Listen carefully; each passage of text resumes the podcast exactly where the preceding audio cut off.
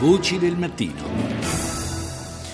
Si è chiuso ieri a Rimini il terzo congresso nazionale di Corte di Giustizia Popolare per il diritto alla salute, organizzato da Federanziani, che ha visto la presenza del ministro della Salute Lorenzin. Più di 7.000 i partecipanti, tra i quali oltre 2.000 medici, chiamati ad affrontare le criticità del sistema salute visto dal cittadino, dal paziente, in questo caso dal paziente anziano. Buongiorno a Giuseppe Pozzi, medico chirurgo, presidente della Corte per il diritto alla salute e vicepresidente di di Federanziani. Buongiorno, buongiorno, a voi e buongiorno a tutti i radioascoltatori. Dottor Pozzi, eh, quali sono eh, le indicazioni che sono emerse da questi tre giorni di congresso a Rimini? Voi avete lanciato una serie di proposte. Ma, eh, dunque, innanzitutto eh, considerate che il, l'obiettivo è far evolvere un sistema sanitario che in questo momento non è in grado eh, di affrontare quelle che sono le ehm, le nuove esigenze della società. Eh, nell'ambito dei 60 milioni circa di cittadini italiani abbiamo il 20% di over 65 e questo numero tenderà in percentuale a aumentare fino a circa il 30-33% nel 2030. Quindi un sistema sanitario nazionale che è permesso tutto questo, ha fatto in modo che la nostra nazione fosse longeva, lo sarà ancora di più, sì. Ma questo è, ha corrisposto alla necessità di affrontare prevalentemente le patologie croniche, quindi che sono diciamo, più insistenti nell'anziano, e ha necessità di essere un po' più forte sul territorio. Quindi un pochino eh, va rivisto, ristrutturato, riprogrammato e per essere sintetici eh, bisogna fare in modo che negli studi del medico di medicina generale ci sia una maggiore partecipazione da un punto di vista eh, di accoglienza al cittadino, eh, di ascolto al cittadino, di umanizzazione del rapporto, ma in modo particolare la possibilità di eseguire anche una serie di esami eh, di tipo diagnostico che in modo particolare sono la spirometria, la valutazione delle patologie respiratorie, l'elettrocardiogramma, ovviamente come tutti sanno per il cuore, il, eh, l'ecocolor Doppler per una valutazione eh, dei vasi aortici, quindi quei vasi che portano il sangue al cervello, per arrivare poi ovviamente a una standardizzazione della situazione eh, glicemica del paziente attraverso l'emoglobina glicosilata e altri fattori che ci permettono di studiare meglio il cittadino attraverso una medicina cosiddetta di iniziativa e fare in modo che tanti esami, spesso negativi, che restano negativi,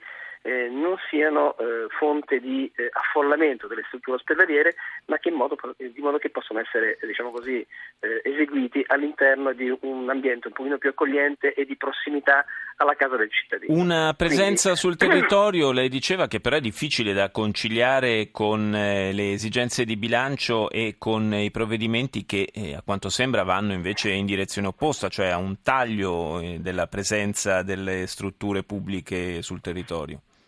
Ma più che un taglio è una riorganizzazione dei posti letto.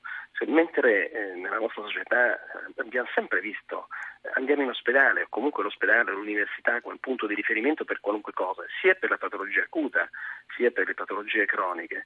Oggi bisogna pensare che l'ospedale deve ospitare solamente centri di eccellenza, quindi ad alto flusso di pazienti, ad alta specializzazione, con un sistema di che sia ovviamente all'avanguardia, senza che ci sia il classico ospedale sotto casa cui, eh, che mm, praticamente ospiti qualunque tipo di patologia, in cui l'outcome sul paziente sia un outcome, quindi un risultato sul paziente che possa avere delle differenze tra ospedale ad ospedale veramente macroscopiche. Ad esempio per affrontare una patologia come potrebbe essere il tumore del conorretto, alcuni ospedali fanno ancora delle tecniche chirurgiche open, quindi diciamo così, aprendo con i sì. eh, delle, delle, grandi cavità come la cavità addominale, altri ospedali hanno le chirurgie non invasive, quindi con dei piccoli buchini di 5 mm e che ovviamente già rappresentano un'enorme differenza per quanto riguarda i risultati sul paziente post-operatorio. Ci sono grandissime differenze sia nelle metodiche che vengono applicate sia anche nelle, nelle procedure burocratiche, penso, e, e, se non sbaglio voi ne avete proprio parlato in questi giorni, anche alla, ai moduli per il consenso processo informato che vengono sottoposti ai pazienti? Guardi, eh, ovviamente ci vorrebbero circa due giorni per darle un'idea di quelli che sono in sintesi e in maniera scientifica e oggettiva tutti i risultati, però per essere con i piedi un pochino per terra non è possibile che ad esempio venga firmato dal cittadino un consenso informato nello stesso ospedale o nello stesso nosocomio università e il reparto fianco. Per la stessa patologia ne abbia un altro.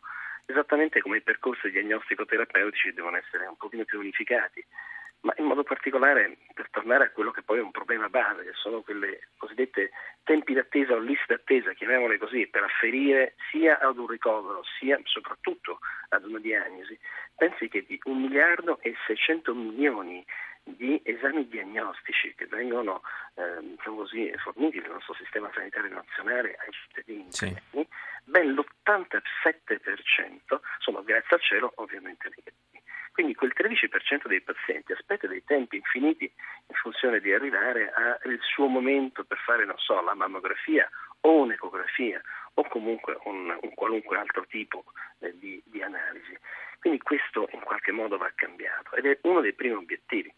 Federanziani ha istituito e inaugurato sabato scorso la società di mutuo soccorso, che non è nient'altro che una piccola tassazione che viene eh, prevista sul cittadino, ovviamente un'autotassazione, parliamo di una piccola cifra, e che permetterà invece però al cittadino di eseguire in maniera praticamente quasi illimitata ehm, una serie di analisi diagnostiche presso lo studio del, medicina, del medico di medicina generale formato, formato attraverso una serie di collegi eh, universitari e avendo la possibilità allo stesso medico di essere in contatto continuo con il suo formatore mm. durante quella curva di apprendimento che vedrà, ovviamente non lo vedrà così sicuro nella prima fase e successivamente ovviamente piano piano si allontanerà diciamo così, da, da quell'ambiente di formazione che comunque lo rivedrà annualmente ad essere ricertificato in favore comunque di un aggiornamento continuo su queste tecniche diagnostiche che saranno presenti all'interno del suo studio. Proprio l'accesso agli esami diagnostici, soprattutto a quelli eh, diciamo di, di, di tipo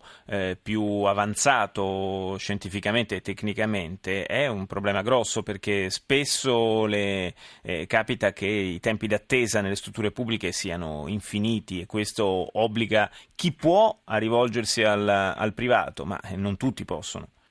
Infatti questo è un problema molto serio. Innanzitutto consideri che la Corte di Giustizia Popolare per diritti della salute tutela il diritto alla salute di tutti, l'articolo 32 della nostra Costituzione, ma soprattutto per, eh, un pochino più aperta, con le braccia verso i più fragili. Le dico anche un altro fatto. Sa che il 20-25% delle analisi prenotate non corrispondono alla presenza del paziente. Quindi, Quindi facciamoci anche un bel esame di coscienza da questo esatto, punto di vista. In sì. quel diritto alla salute sicuramente di fianco io metterei anche un po' di dovere. Senza dubbio perché poi alla fine quel posto lasciato libero vuol dire magari un posto mancato per un'altra persona che ha bisogno. Partendo da questo concetto in cui tutti quanti abbiamo un pochino di dovere, cioè non è un qualcosa di acquisito dal sistema sanitario, ma va comunque gestito e, e così rispettato da tutti noi, per noi stessi e per la collettività, sicuramente già un 20% di prestazioni libere solo con questo tipo di meccanismo mentale e di presa di coscienza della res pubblica eh, potremo già ottenerlo. In secondo luogo è chiaro che l'ottimizzazione delle strutture è una cosa che è in atto. La possibilità di utilizzare un attacco all'interno di un nosocomio eh, non dico 12 ore perché già è previsto questo, ma anche superare, andare fino alla mezzanotte di funzionamento è un altro obiettivo.